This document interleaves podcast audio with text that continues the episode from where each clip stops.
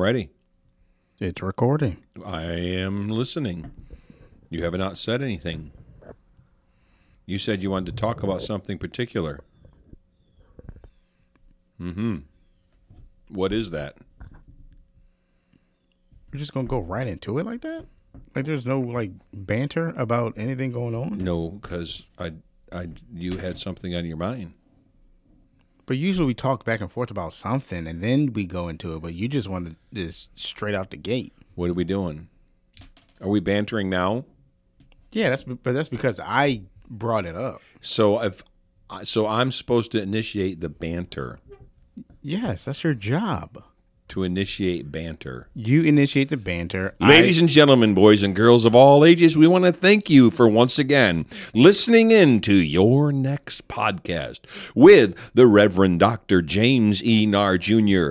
and the Reverend Troy Garrett here coming to you, not live, but pre recorded. Was that better? I mean, you're probably a little loud, but I think that's fine. Ladies and gentlemen, boys and girls of all ages. Anyway, I wanted to talk about. Do you think people are tired of me yet?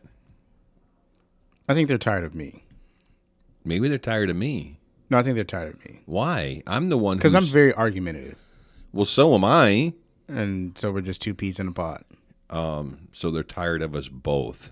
Anyway, um, what I wanted to talk about. Are we done with the banter? Yes, now we're done with the banter. Okay. Yes, now banter complete. Okay. Now topic of podcast episode. From banter to canter. Canter? I don't know. I just wanted to say that. Are you are you gonna look it up now? What canter is? No. Is, is uh, isn't a canter the glass thing for libations?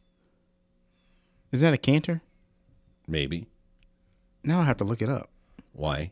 Oh, because now I want to know. Well, somebody somebody will let. But now we're I'll look it up not later. bantering anymore. I'll look it up later. We're we're returned to bantering. I'll I'll look it up later. Promises of God. What does God really promise? Uh, not necessarily from the context of what are we expecting.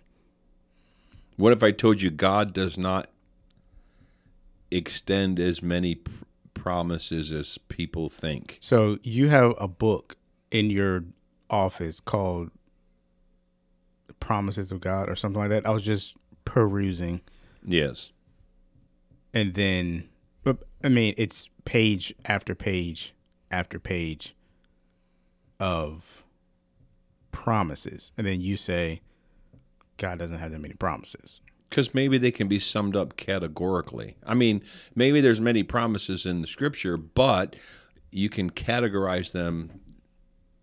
Such as Um, I am your strength. what is that cat what what is that what category does that belong in? That's the category. There's probably several Oh. verses that God makes it clear that He is our strength. Okay. So okay. Um, he'll never leave me. Another kind of broad category. Um, he hears. This is an interesting one because I say it this way on purpose. He hears our prayers. Yeah. Uh, uh, uh, uh, That's very ambiguous. I didn't say he answers our prayers. I said he. So what's the point of hearing and not answering? Um, you tell me. I have no idea. Do you hear things sometimes without responding? Yes, but usually that's about something I don't care about. If I care about something, more than likely I'm going to respond to it. Really? Yes. Really? More than likely. Well, he hears our prayers. In other words, he cares. We might so not how do you res- uh, uh, how do you care?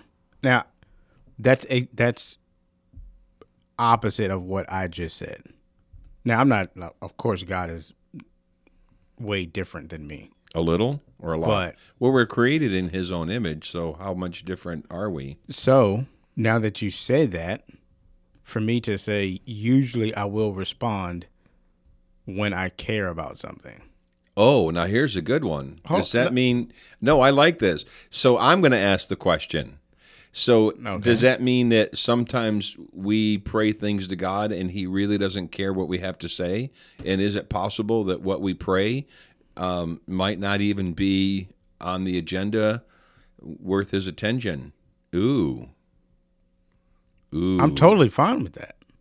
how I many think- other I think how many those are- other people are totally think- fine with that? I think like, those are- like you're really praying something that God really doesn't care about right now. It's not even close to the priority for you or whatever else is going on.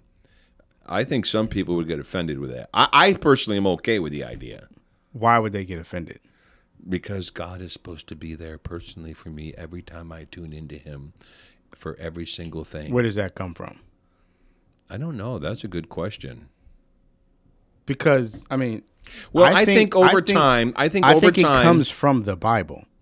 There are many times where Jesus says something to the extent of whatever you ask in my name, the Father will do for you or give you. but we don't recognize he says the, that but we don't recognize what it means to ask in his name. I think sometimes we ask in our own selfish intent and it's not really lined up with in his name. In his name has a context or an application that means So- that what we are asking for is really the, the the mind of god in the first place. So, so if we are, if we are, i think we achieve- fallible. here here's something Uh, uh, real quick, uh, let me. My brain goes faster than my mouth, so when you said that, I went to trying to see how we can hear God's voice, and then I went to Psalms thirty-seven. I don't know. Don't. Anyway, there's a there's a Psalms that said a psalm a Psalms. There's a psalm that says if you delight in the Lord, He will give you the, the desires of your heart. okay There's two ways of looking at that. okay You can look at it as if that seems like God is going to be a genie, or it's the other side of He's going to tell you what to desire. Like He's going to give you the right desires. I fall along that the latter explanation. So then, if I delight myself in the Lord and He will give me the desires of my heart, then I pray my desires and then they don't happen. What do you do with that? Well, you see, I think that to delight ourselves in the Lord means that we are really tuned in to to what He wants or prefers, and I think someone told me a long time ago, a minister that I highly respected and looked up to, told me many years ago, what people don't know they make up and and even though it was in the context of how um, gossip and rumoring can and murmuring can negatively affect a church, and I'm going to give a little more backlight to that. The idea that some people see something occur in a church and they don't know the reason the something occurred, and it may have some very significant, um confidential or discreet concerns, and um, and so the details cannot be expressed publicly uh, or even generally in casual conversation. So people only have snippets of an end result and start making up all the reasons why so and so is no longer around, or why so and so got reprimanded, or why so and so is no longer serving on a team, and we and we tend to make up what we don't know, and it's I think it's human tendency, not just in churches, everywhere. What people don't know, they make up. I think that that's a very valid thing to be cautious of. We often draw assumptions on on partial knowledge, instead of holding back and reserving realizing i just don't know all the facts. I just don't and i just don't know all the facts. We see the same thing you and i've talked about it regarding news things. And i often will say well yeah from the snippet i saw i see your point. However there's a bigger picture there. We don't have all the facts. And i think sometimes with god it's the same way. We we get a partial understanding or a partial truth or a partial direction and we don't have all the all we don't have the whole complexity of God. So we make up and we fill in. So where do you what go we don't that? know? Where, where do you go with that? Sometimes you just So gotta, for me- so- sometimes you got to sit back and, I was gonna and say let this. God be God. So I I was going to say this because we are fallible. It's not on me. Like I can't I can't be perfect. God is perfect. He can do anything. So wouldn't you say the onus is on him to make sure we hear him correctly? No, because I don't. Because I don't think. Well, let me back up. One, I think sometimes Do you understand that question? I do, but I think sometimes we we think we haven't heard God, and maybe God hasn't said anything. For starters, maybe it wasn't a time for God to reveal Himself at all at a moment, and so we make up the reasons why either we didn't understand God, misunderstood God, So so or quick. was led wrong quick. by God. Hold on quick. And in reality, it was What our would- human flesh that took us in a be- direction. what would be for I'm sorry. For me, it would seem like the way to fix that issue would just be to say, "Hey, I'm not worried about that right now. Change your change your prayer." Why can't he say that? Why is it silence? I don't know. It's a good question. Why is it silence? Maybe he's tuned in somebody else at that moment. That's obviously just being snarky. Um, so to me, I, I I feel like the onus is on him because he's perfect. He's all knowing. So then, He's all powerful. so what you're saying is, you have an expectation for him to reveal to you whatever you desire based on at a moment, based on his word, based on the Bible. Based on what part of the Bible? What do you mean? What part of the Bible? You said the Bible. What? Give you the de- delight yourself in the Lord, and He will give you the desires of your heart. Mm-hmm. Do I have to be perfect in in delighting in Him? sometimes I think that you don't even understand verses like that until you have you have So let's go there. Whose on, job is on, it? Whose on, job is it? Sometimes you don't even understand those verses until you have gone through a season or multiple seasons or a span of time that you look back and you realize, wow, God, you, you really have all along been giving me everything that I really desire.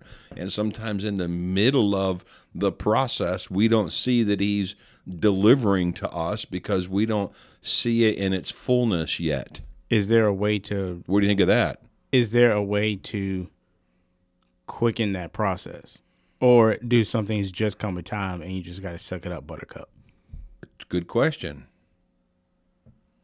What's your answer to the question? Yes and no.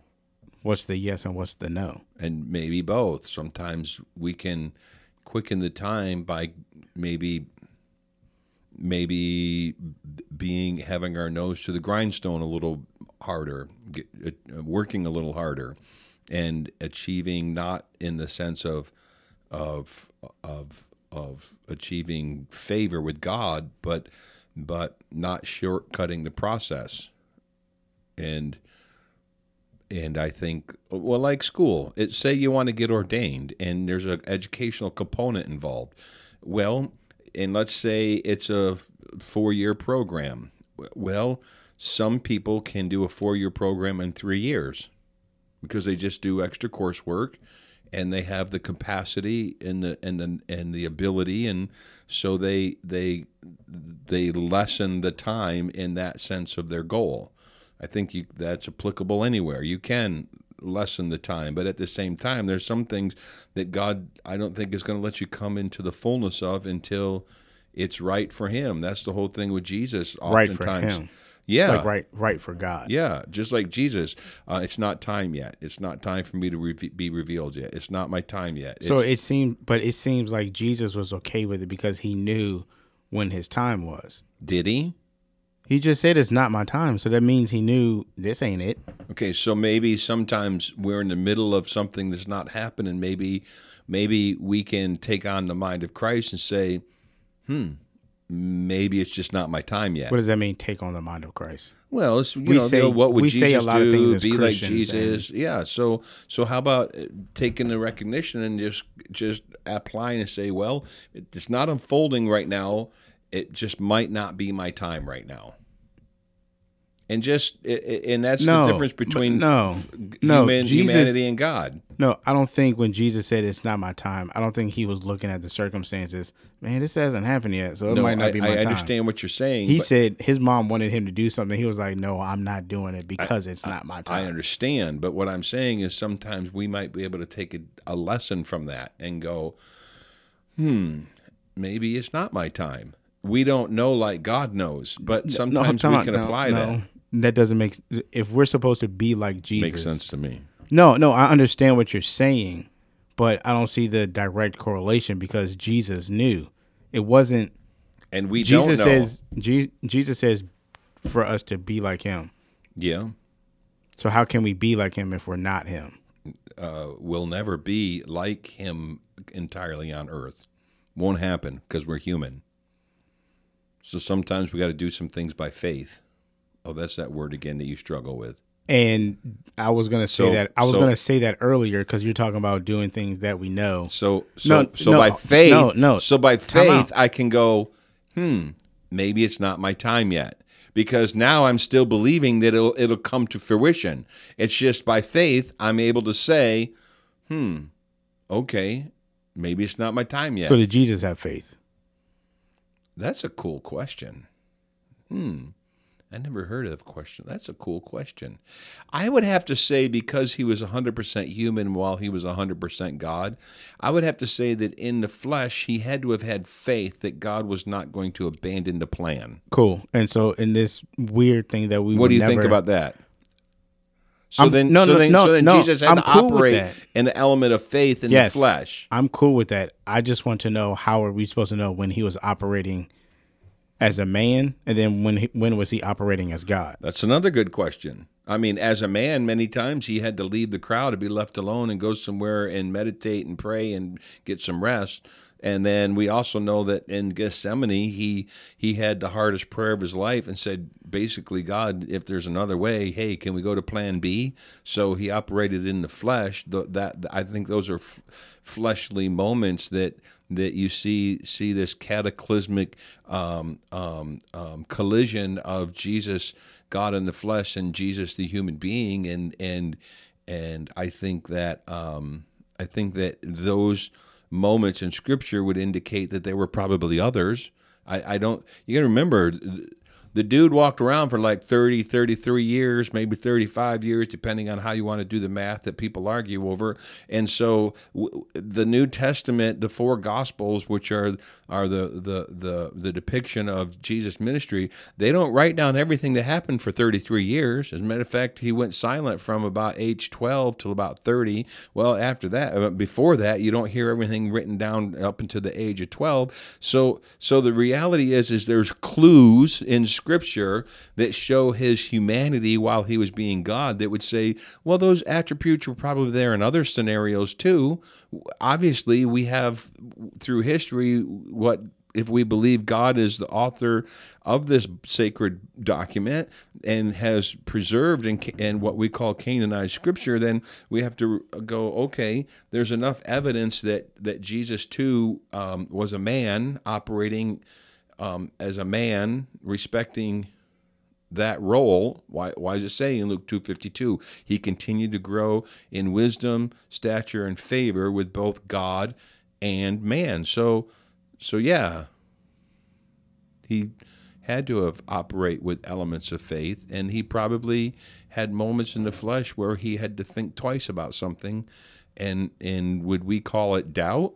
Um, we say, well, Jesus couldn't have ever doubted. You know, he was God in the flesh. There's no way he could have doubted. Well, okay, maybe maybe he didn't doubt as we understand the term doubt, but he, why wouldn't he? It happened in Gethsemane, why wouldn't he have had moments of going, okay, I'm gonna take a deep breath here. Oh, wait a minute, that's right, I'm God, I can do that. So I don't know. There's humanity involved in his existence. That's the uh, that's that's the thing we we struggle with the most. He was still human. He, I, I have to firmly believe that that he has every he had every single emotion I had growing up. I believe even, and I'm going to step on some toes, toe stepping time. If you're not ready, remove your feet from the listening going- area. You're, you're, you're going too far. Just say it. Okay. So, um, why did you remove your feet from the toe stepping area? No, uh, you just didn't have to Very good. do that. Okay. So now I lost my track of what I was going to say. Uh, you're talking about Jesus going through what we're going through, emotions. Um, I thought you were go- about to go into a certain emotion that maybe Jesus had. Yes, toe stepping area. Ready? Okay, that means when he was a boy at 12 and started to um, grow up and be a teenager, uh, he had raging hormones he had to control too. Booyah! So no, you- he was God in the flesh, so there's no way. Oh, you need to be careful. But he was still a human and what being. you and what you mean is he noticed girls. I would say he had to have. Now, So- obviously, he was God in the flesh, so he knew how to operate in a way that he did not violate uh, the, the laws of God. He was sinless. He knew how to control the flesh from a supernatural, spiritual position. But he was, he's, how can I believe he understands when I had hormone issues if, if he didn't? I have to believe that God understood anger. He understood hate. He understood uh, affection. He understood physical touch. He had to have understanding. So- he was a human being. God didn't just shut off part of him being a human. No, God expected him to go through every single thing that a human being normally would go through, except the difference was, oh, Jesus, you're not going to violate the laws of God. You will be sinless on your way to the cross. So, what promises do you think are common for our context of people that are that are not promises. not necessarily yes, but also promises that are um, understood incorrectly, which then goes into ha- us having the wrong expectations. Because then I go into faith is the substance of things hoped for, the evidence of things not seen, and then we like to probably put Well, that on. here- here's Let one- me fin- we probably put that on a lot of things. Well, I'm believing for that because that's that's what faith is, and it's where are we putting where are we applying certain verses wrong. I don't think it's certain about- verses. I think it's certain wording that people can misunderstand. Okay, what was that? What was the one you I, got to? I, I, I'll probably can twist it with a bazillion to show you how So it happens. Here, here's Isaiah 41:10. So do not fear, for I am with you. Do not be dismayed, for I am your God. I will strengthen you and help you. I will uphold you with my righteous right hand. Okay, so God's going to strengthen me. God's going to strengthen me. God's going to strengthen me. And when you're in the middle of weakness and you don't feel that strength, how do you apply that verse? Exactly. What do you mean exactly? And so the question is, well, how are you, how are you, um, how are you using strengthen in the middle of something? How are you using that word? You know the poem like so many uh, footsteps in the sand, right? I don't know the poem, but I know the gist of like I know the story behind it. And it's yeah, and it's been sold, and people made a lot of money on Right. it. And it was the sand of two people walking together side by side. It was Jesus and me.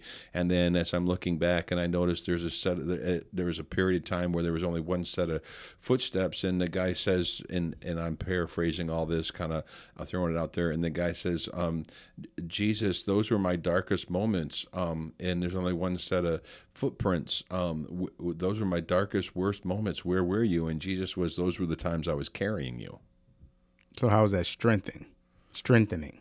Uh, his strength carried me through the weak time. Time out. So so So let me finish. Ready?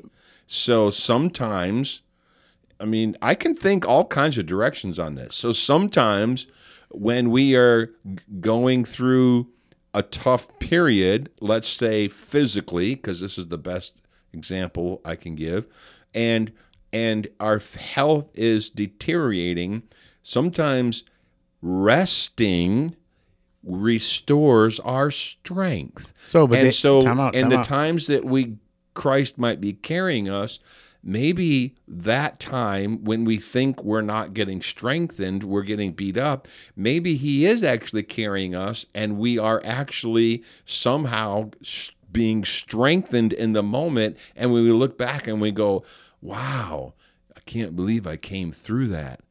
Wow, man, I couldn't have done that without you. Wow. God, So it seems like you can only know things looking back.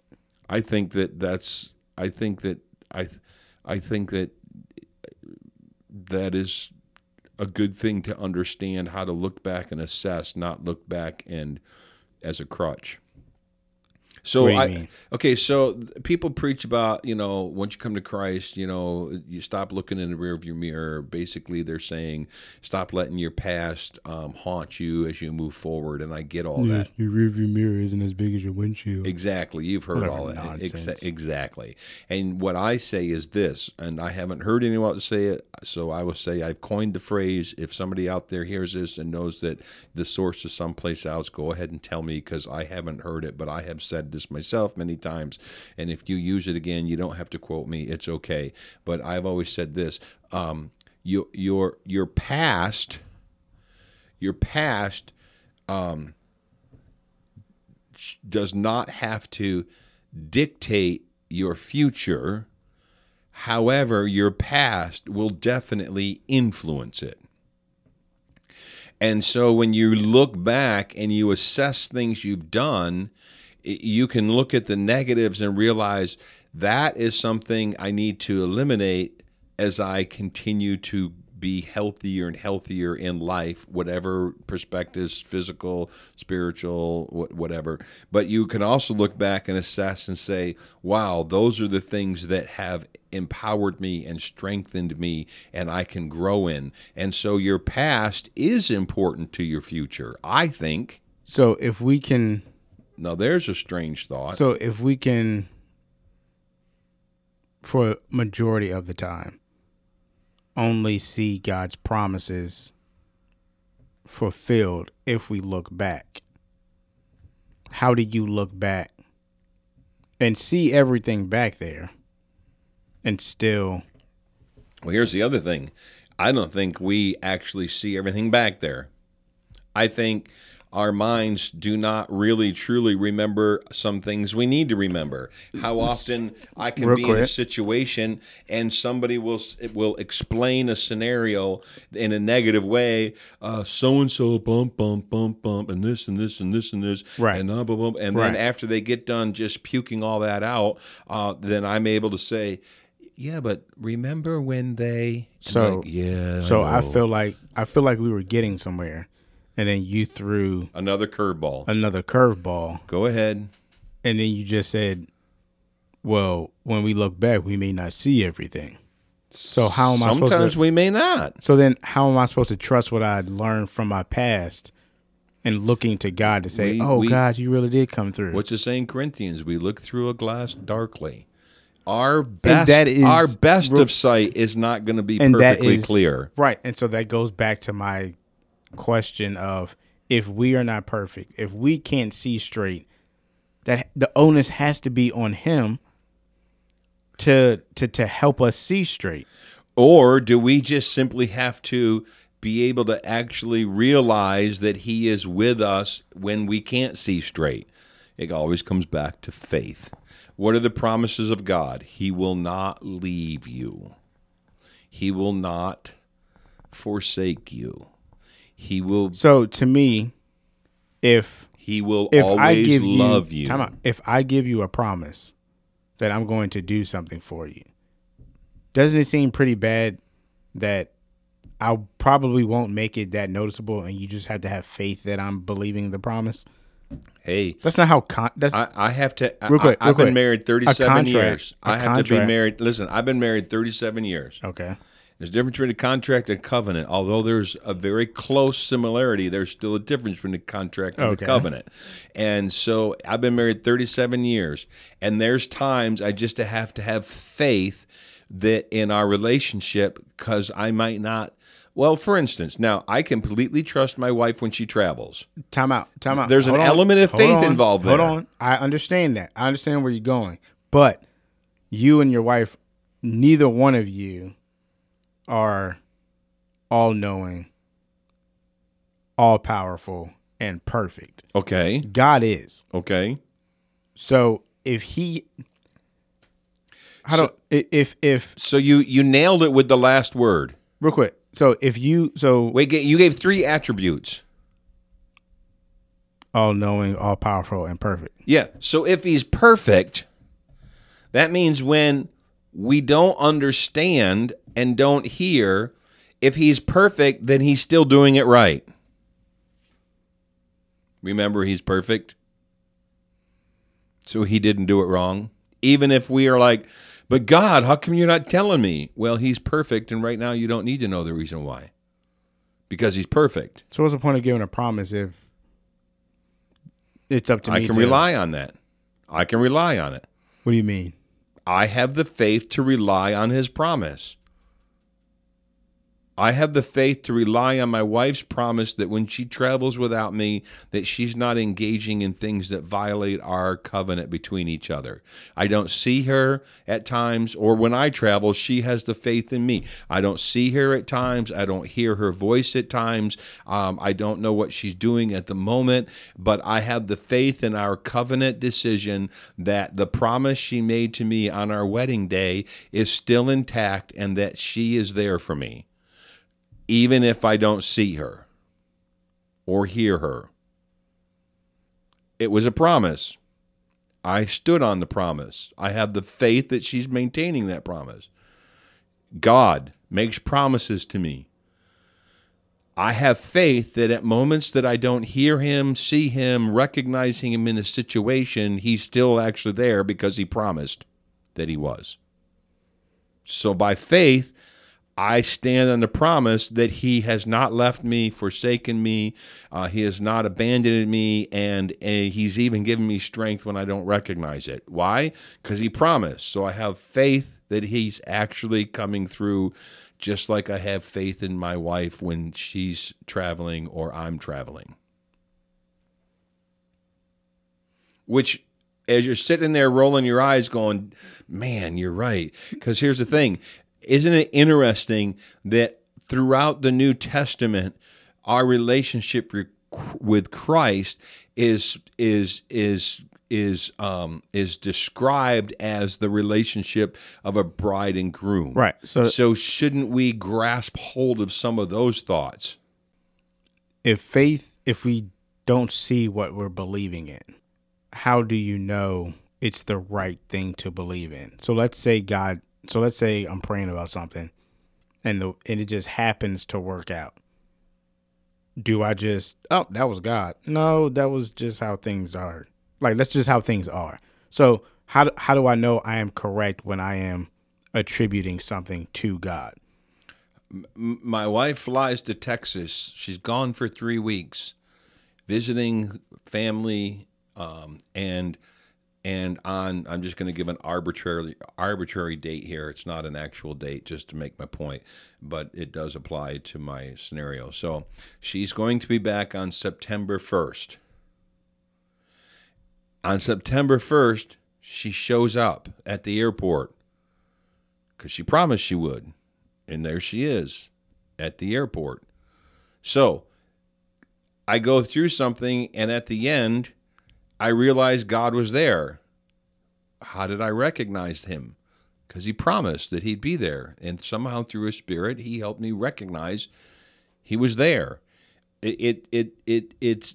It, it's the same scenario. My wife doesn't show Look, up at out, the airport. time out, time out. My wife doesn't show up at the airport. The difference- The- my wife doesn't show up at the airport. I have faith that something has happened that I am not yet aware of, but that she did not violate her promise. It's I have to have faith that something occurred So there, so that caused her not to be at the airport that I am not aware of yet. God, sometimes He's not at the airport, and I have to have faith that No, something has occurred no, that I am not aware of yet no. as to why Time He's out. not at the airport. No, you out. don't like this because it actually kind of tickles the truth though a little no, bit. no, N- Well, yes, but the reason Well, yeah, is uh, yeah, yeah, yeah, yes. the reason is you see your wife at the airport. if you don't see her, that's when you have to apply faith. Okay. Real quick, let me finish. We never see God. So that just means we always have to have faith. Okay, stop. We already established the point that we get through something and look back and recognize that God was there. No. So this is So we I'm- do see him, but from a different perspective. So if if your wife promised to be at the airport, let's say she went she she traveled 5 times. And all 5 times she did not show up at the airport when she when she said she would. You're not going to change your thoughts about any of that Depends or on you the just going to keep having faith. depends on the reason she didn't show up. So at some point, you're not going to wonder, uh, the common denominator is you. Like, what's going on? Depends on the reason. If it's a true validated reason, of course. But here's the thing. I think I believe I affirm that sometimes the mistake being made is we declare that God is going to be someplace or do something particular, and He really hasn't said that. But but we somehow, um, in in our zeal, make a declaration, and God's going to do this, and it's going to happen, and this is how it's going to happen, and I believe it's going to happen this way. And maybe God never really said that at all. So, so I'm not talking about the people that are extreme, that are just saying. God I'm not talking about a scream. I'm talking about this. everyday people probably Right. you go to church with and sit next to So what who do you have do? the same thoughts. So, what do you say to the person that is making decisions through prayer? I can't. so I have to so hold I it. To, I have to hold where I am in the matter. Remember, I can't convince anybody of anything. So, what are you going to say to the person that doesn't believe God's coming through on His promises, who doesn't see the person at the airport over and over and over again? One, if we got into the right conversation, the question is, what did he really say he was going to be there? Is there a chance you misunderstood something happening in your prayer life, or maybe got So that goes- misdirected? So, very often when we talk about when people come to us as Christians, when people come to us, we say, "Well, have you prayed about it?" What if that person has prayed about it and they're to me that seems like a cop out. But to I me don't that say like, I don't say it that way, and I've heard it said exactly but the way you said time it. out, time out. But that's what you mean. Like no, it seems like a no, cop no, out. no, no, no, no, no, no, no. It's not what I mean. I I've heard it say the way you said, and that sucks, and I and I think it's wrong. What I will intentionally do if the conversation is is appropriate and accepted, I will actually ask questions like, "Well, what exactly were you praying for?" And well, now why did you? Th- understand it to be a certain way I, I would ask probing questions if i was in that if if that And what's the point of the probing questions? because Just may- to prove that they were wrong and that God no, was right. because maybe a just need to person has faith in the missed some. Maybe a person has missed some things, which is why again I can't convince anybody. I can only stand on my own faith. My faith is that God isn't going so to let me down. Or, where I was trying to get to is everything is faith. Everything. You're right. Everything. Everything comes down to faith if it has to do with God. And I hate to So nothing is sure. by faith, if a person grabs onto faith, then they have assurance in that faith. Nothing is sure with my wife. What if the plane goes down, heaven forbid? Now, I expect her to be there. I, I don't know the details of what I can't see. Meaning, meaning, what I mean by that is there will always be doubt. Always. I don't think doubt. uh, No, I don't think so. I think the more faith you have, the less doubt you have. That doesn't make sense to me. Because you because you have faith in something that you can't see. Faith, There's always a measure of is it there? faith beats. Uh, f- uh, excuse me. Faith trumps doubt. What I mean by sorry, what I mean is I don't have faith that I'm sitting in this chair because the chair is here. There's no faith involved in it. Faith trumps doubt. Are you understanding what I'm saying? I am, but faith So- trumps doubt. so what I'm saying is there's always a measure of is that there? Faith trumps doubt What do you mean by that? Since you keep saying it. because it's it's our doubt that that takes our eyes off from God's promise and and he he he doesn't promise some of the things we think he does as part of the problem. We we think he's the genie in the bottle and uh I- Like what? um, oh, I, believe that God. I've had people tell me and prophesy over me that I'm going to marry a rich man, and I will know it because he will randomly knock on my door, and he will declare his love for me, and that God sent him, and I will know he's the right person, and he would be a person of. I know people actually believe these type of things. I do, and there's nothing I can ever do to change their thought on that, So what but so, I think they're nuts. so I just want to say it. I mean, it's terrible. I because- I think they're crazy. It's like, okay, me- whatever. If you believe that, you believe that. And yet, I've seen people go through life, and those kind of yeah, prayers let's, never get let's answered. not talk about crazy people. Let's talk about you. but these are everyday people So- that are not so yeah, crazy. so I'm I'm not dealing with that. okay, so if what, here's what I say: faith trumps There's doubt. nothing- I'm there's going to the faith trumps doubt. Ready? there's nothing to back what that person said up in the Bible. And then the whole thing with with the doubting Thomas that you read about in John 20. Mm-hmm. And and Thomas is like, uh, yeah, right. Uh, they're like, we've seen the Lord in verse 25.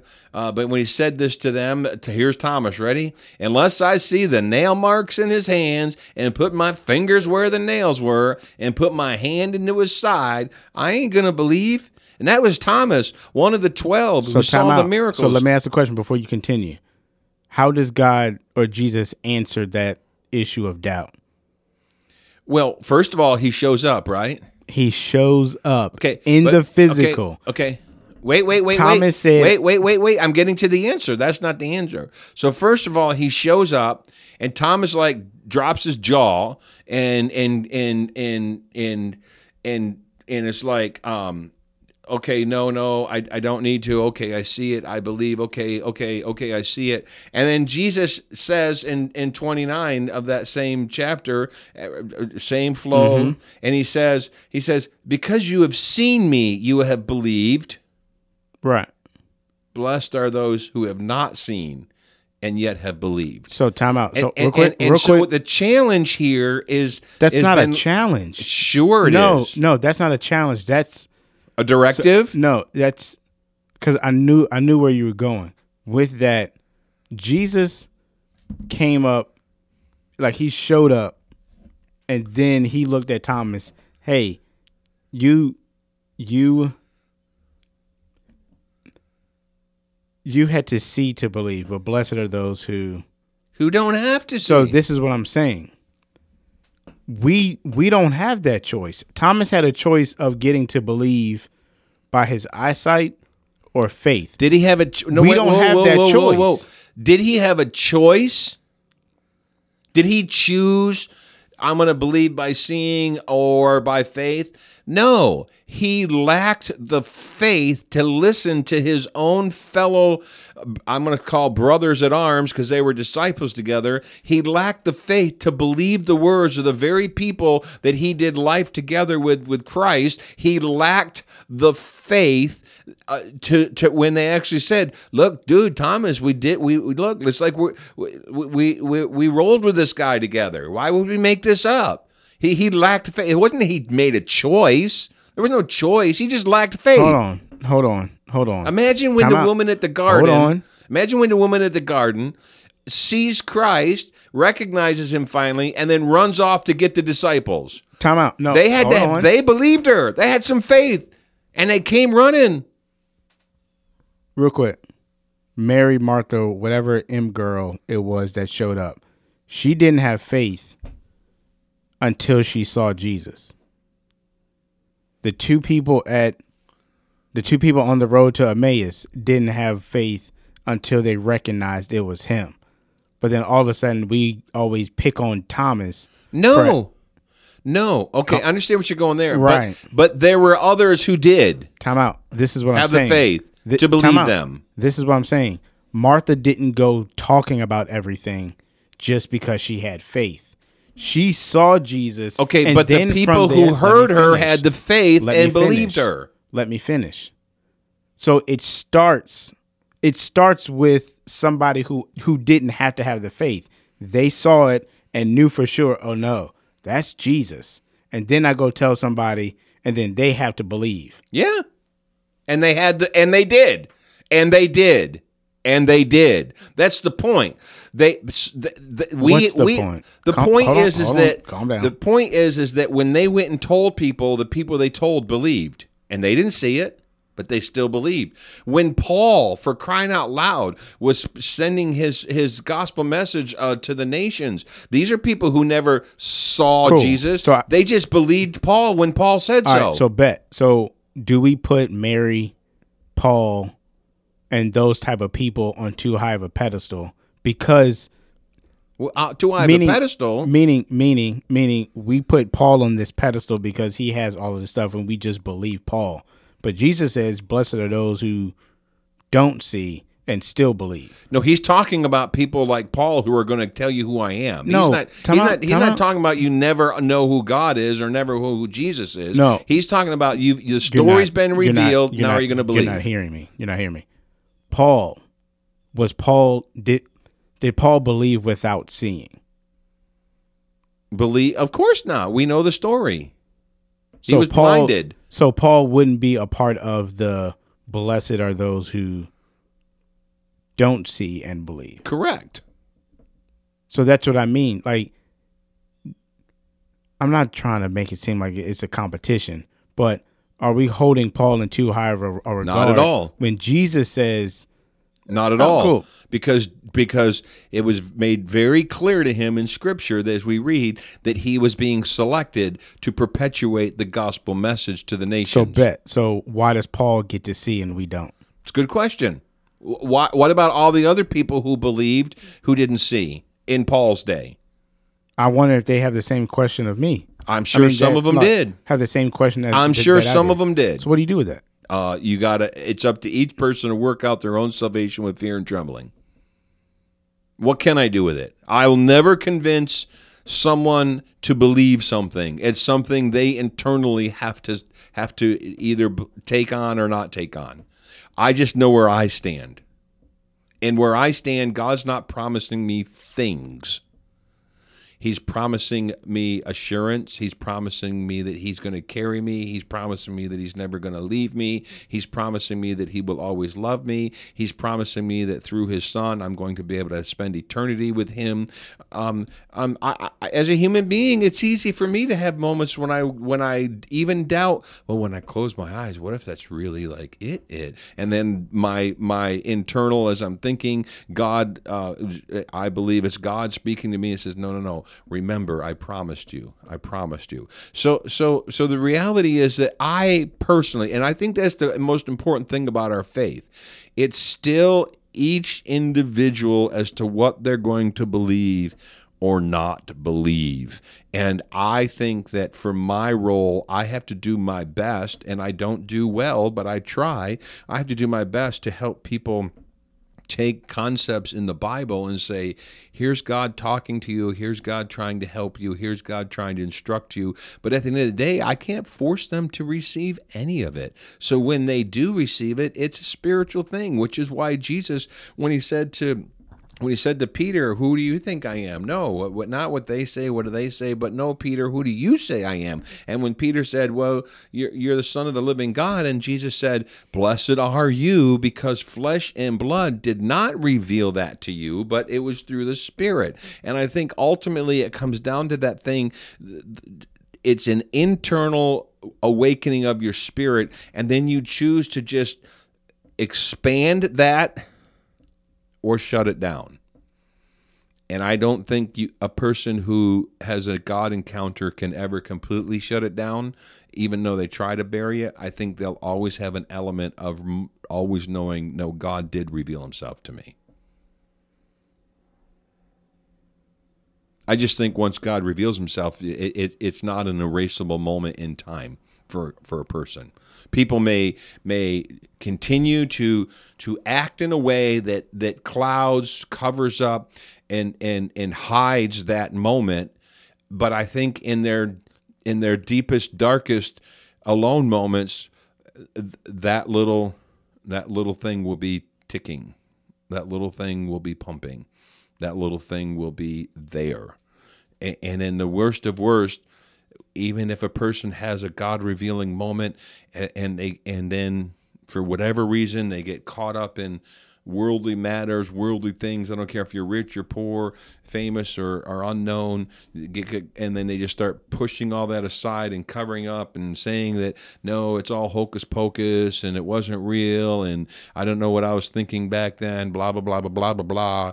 And, and then the darkest moments in life come upon them. And I believe that if God had revealed himself, revealed himself to them, that, that little heartbeat will be there. Boom, boom, boom, boom, boom, boom boom, boom, and you'll know, yeah, boom, boom. And then again, a person chooses to open that channel back up, and people are going to be offended by that because that that the word channel talking about spirits has a certain connotation, and and I'm okay with the context right now. They either open that channel up or they close it again and go other places, and and I just don't think you'll ever not have the revelation of God once you've had it. What you do with it is a different thing. But you can't undo that revelation, in my opinion. You're quietly sitting there nodding your head with your eyes kind of canted off and up in pondering something because I understand what you're talking about because that that channel has influenced me to make decisions. But then it seems like those decisions don't work out. Like I think like you think they should. No, not like I think they should about how I think it goes I mean, it goes back into that that how you question people like did God say it? And not in a way of trying to prove them wrong. It's just hey did God? But for me it's when I know what I I heard from God. And then life so, happened. No no no no not not life happened. It's I so so me quitting the shipyard and coming to work at church. I'm not making enough money. And before I asked before I made this decision, I was praying through it all. And I'm asking God, well, all right, what am I supposed to do about not having money? And he what I hear is just trust me or just rest. But he still wants me to do do what he's asking me to do. And that's to go full time at church, even though full time doesn't pay me like a normal full time job would. And so if my if he knows my question is, well, what about my needs over here? And he says, trust me or rest. To me, he doesn't say, hey, trust me that that need is going to be fulfilled. But I don't see how if I do go that way that that that is like completely off. So now the first time um a bill is due. I don't have the money for it. Did he promise me that he was going to Yes, he does promise that. I'm like, I will supply all of your needs according to my riches and glory. But what are our needs versus our wants? I would say sometimes we set ourselves up in a style of living that goes beyond our needs and we declare that God actually wants that for us. So this is so there are people that survive like homeless people survive. So apparently they don't need a car. Homeless people survive, but we look down at homeless people as if they're lower than us because maybe they're not working hard enough. You have no idea what's going on in that person's life. So technically, all we need is probably food and oxygen. Food, clothing, and shelter is what the scripture declares. Food, clothing, and shelter. Mm-hmm. So as long as I have, I know a homeless so person. as long as, so as long I as know I a have, homeless person who is ecstatic, over head over heels in glee, because I got him a tent. so are the rest of us wrong? because I got him a tent. So are the rest of us wrong? About Not having more than a tent, like about being mad that we don't have more than a tent. No, I think that we're capable of achieving things beyond a tent. But if if God takes you down a path of a tent, we got to figure out how to be content with a tent. I, I, I think we are capable of achieving and amassing and, and putting our hands to good work and being in the will of God and having a house and a car. But when it comes right down to it, um, there's certain things we we just. I would love to have a brand new F one fifty Super Crew short bed with with with nice running boards, a a, a, a, a nice grill guard on So the why don't front you just work for it? um, because I believe in my heart that I am doing the work that God has for me, and that's not quite as important as what I'm doing. And it's that channel that we talked about open between me and God. Would I love to have a truck like that? Sure. So, all you listeners out there, you can actually send Troy, each one of you, a thousand dollar check, and then we'll have enough for me and Troy both to have a completely nice brand new vehicle paid for, and then we'll be driving around in style. And I would love every bit of it. But the reality is, I have a decent truck. It, it it's it's not a it's it's not a bunch of frills, but it's a nice truck. And the reality is, I, I have I have more vehicle than I need by having a truck. It's more than I need. So, if push come to shove, and I found myself in a situation, I'd have to evaluate things like my truck, or things like my cable TV, or I'd have to evaluate, well, do I really need the AC on that much? Or I'd have to evaluate, like, well, maybe I don't have to go out to eat. I'd have to reevaluate all that stuff. But I don't. The problem is, I don't think people want to in this So, current culture this is- in America. So I think there are a lot of people probably in the same situation that I was in. It wasn't that Jesus or God or the Holy Spirit said something specific. It was you had a specific question and he gave you an answer. that wasn't a specific answer. So the question was specific, but the answer was ambiguous. And we don't like that. That's just, we don't like it, but it's true. A specific question, God, and He gives us a, a, a, a, a, maybe sometimes even a thinly veiled response. And we want it to be a whole lot more detailed and we want it to be a whole lot more specific. And sometimes it comes down to something as simple as "Mm, okay just just trust me right now. But why? I don't know. Maybe you won't know until 20 years when you look back and go oh i get it now. Oh that's what you were doing. Well you're a sneaky one god. Why didn't you just tell me right up front?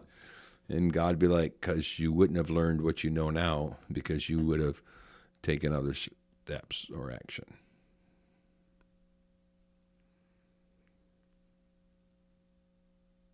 At the end of the day, the only real, real 100% absolute promise I have is eternity with Him because of His Son, Jesus Christ. I said that last week and you had a big tizzy about it. Why? What do you mean why? I don't know why you had a tizzy about it. That's what I said. No, we were just in that back and forth And- flow when I was and- giving you other perspectives. and forgive me, I was in a mood last week. in a mood? I was in My a mood. goodness, we lost like Time out. thousands of listeners. I was in a mood last week. You know how many listeners we lost? I was in a mood last week. And so, but I still came to that same conclusion that you just did. And you were all in a tizzy about it. Yeah, because I was stoking your fire, wasn't I? So you believe the same thing. What? Yeah, but not from the place of giving up hope. See, that was the difference. Last week you were in a mood. Now, see, you know now. You see, busted, aren't you? Because it was from a position of giving up hope. But that's a real feeling that everybody is going Yeah. through. So in that moment, why would I want to encourage you? Oh, here's the gun. Want me to pull the trigger for you? Oh, would you, Jim? And you're right. It's not it, it, it- when you're in a funk. It's not the time for someone to say, "Well, just, at the end of the day, you're just going to be in heaven with Jesus." So here's a bottle of pills. You know, just uh, take them real quick and, and don't go to sleep. It'll be all right. No, in a funk, I, I, my job is to help you see that there's still hope. There's still distance. Now, because we know personal things about each other, I do happen to know that personally. So what do you you- you have an expanded you have an expanded outlook on your future just based on a simple conversation maybe today. And and and and and, and it is No. yes. No. Yes. no, I'm still in a place of I don't know what the hell is going on. But you have a you, you have a certain skip to your step and a Not on your- because of that. Well, it, it just happens to all be part of the tumblers coming together. No, I had a skip in my step probably yesterday. Okay. Either way, when you're at your highest point, is probably the time to remember at the end of the day, it's all about being in eternity with God. When we're at our lowest point, it's probably the time to remember that there's more in this world for us that God has for us than we're recognizing. And to me, It seems maybe time out, time out, time out. And Bass maybe, backwards, don't it? maybe maybe that's something for another podcast, but that makes no sense. Well, that's because, um, that's because, as I tell people, there's two things that I know absolutely, positively for sure. One, there is a God, and two, it's not me. That's all. Because God is what was those three things that you said, and at the end was the word perfect? He's perfect. So my imperfection cannot always recognize his perfection. And just right now, where I would go with that is if he's perfect,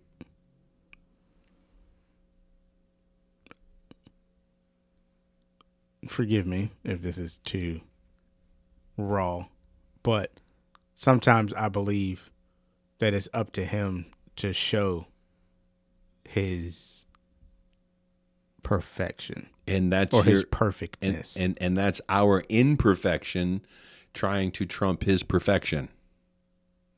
Because our imperfection says, You got to show me. And in his perfection, he's like, No, I don't. I already got a plan. Don't worry about it. Kind of like poor old Job. Dang, that poor man, what he went through. Woo! And he never learned on this side of heaven why he went through it. And it had nothing to do with him. And it was all about a dispute between the devil and God up in heaven. And Job just endured something, and when he got to heaven, oh, that's what you were doing, God. Hey, um, listen, um, that was a little brutal on me, but uh, hey, thanks for using me to have that story embedded in your Bible for all of time. But God, man, that was kind of hard. Could you done a little different? But but I appreciate you using me, God. Thanks. My name is forever in history. Obviously, being a little tongue in cheek here, but it's crazy. It's crazy. I heard that um, I heard that you actually like animals better than you are willing to admit. Where did that come from? Well, I just know that um, you've been you've been seen um, catering to uh, a toy poodle. You've been seen catering to a house cat. Um, for all I know, you even talked to the turtle that was in the house. Yeah. No, I did not talk to the turtle. Oh, but you do admit that you were Time out. Where did this idea come from that I don't like animals? Well, you and your pet days growing up, and yeah, we hit her head one day and kicked him out the next, and it was no big deal. Like, yeah, pets, whatever, pets, whatever. And then I find out. I mean, I, do see- feel like that. Then I see you around animals. Like I don't like want to, you're but like I don't a want pet to lover. pet. I don't want You're to like pet, a pet lover. but I don't want to You pet. come in my house now, and, and the first thing you do is you go check out Queen Fiona. Not like hi, how are because you? Because I don't have to take care of her every day. Yeah, well, I don't you have do to when deal I'm with out of hassle. town. I don't have to deal with any of the hassle. When I'm out of town, you do, and you look forward to it. I don't know if I look forward to it. Fine, I'll get someone else to take care of Queen Fiona. Okay. Yeah, like you're gonna let that happen. You got keys to my house. I mean, I do, but You're not giving up the keys to the house. I know you better than that.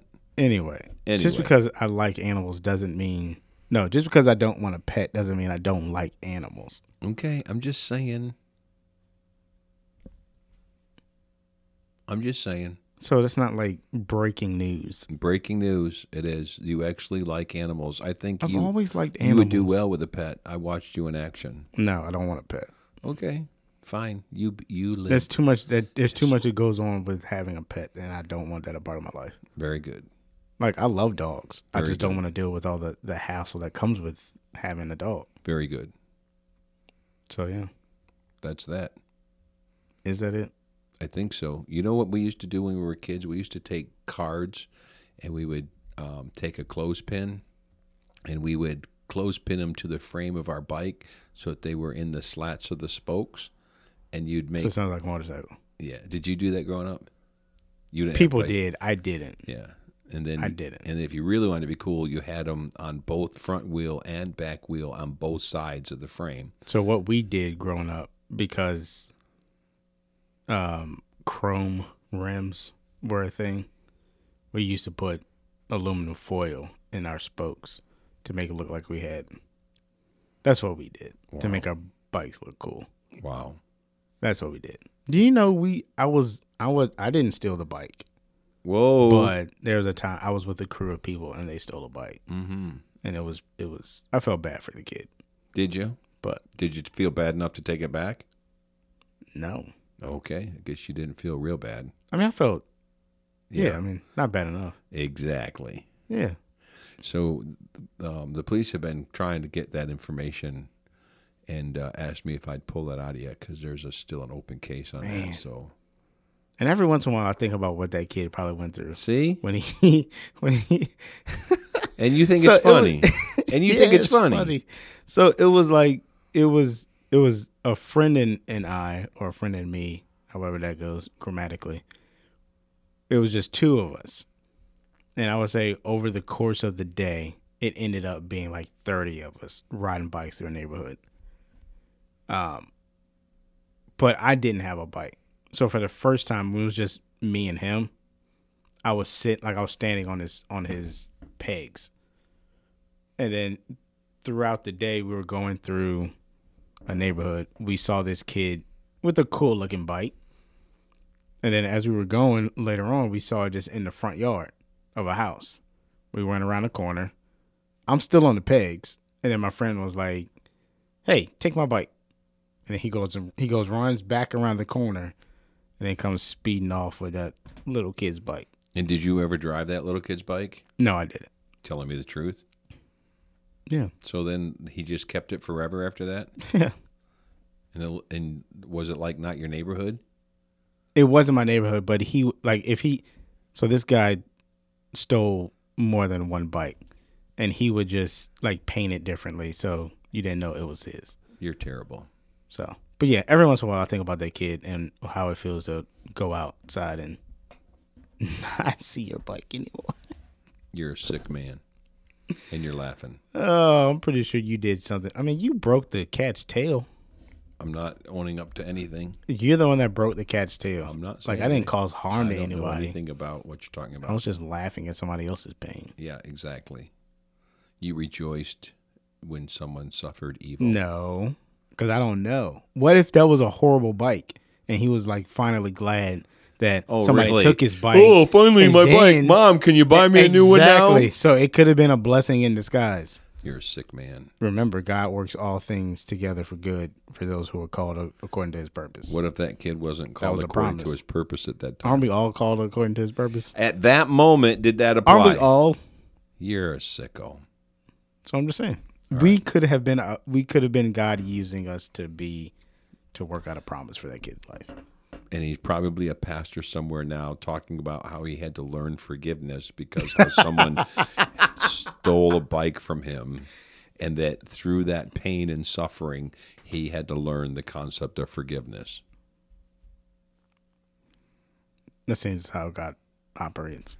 All right. All right. We love you guys. Bye.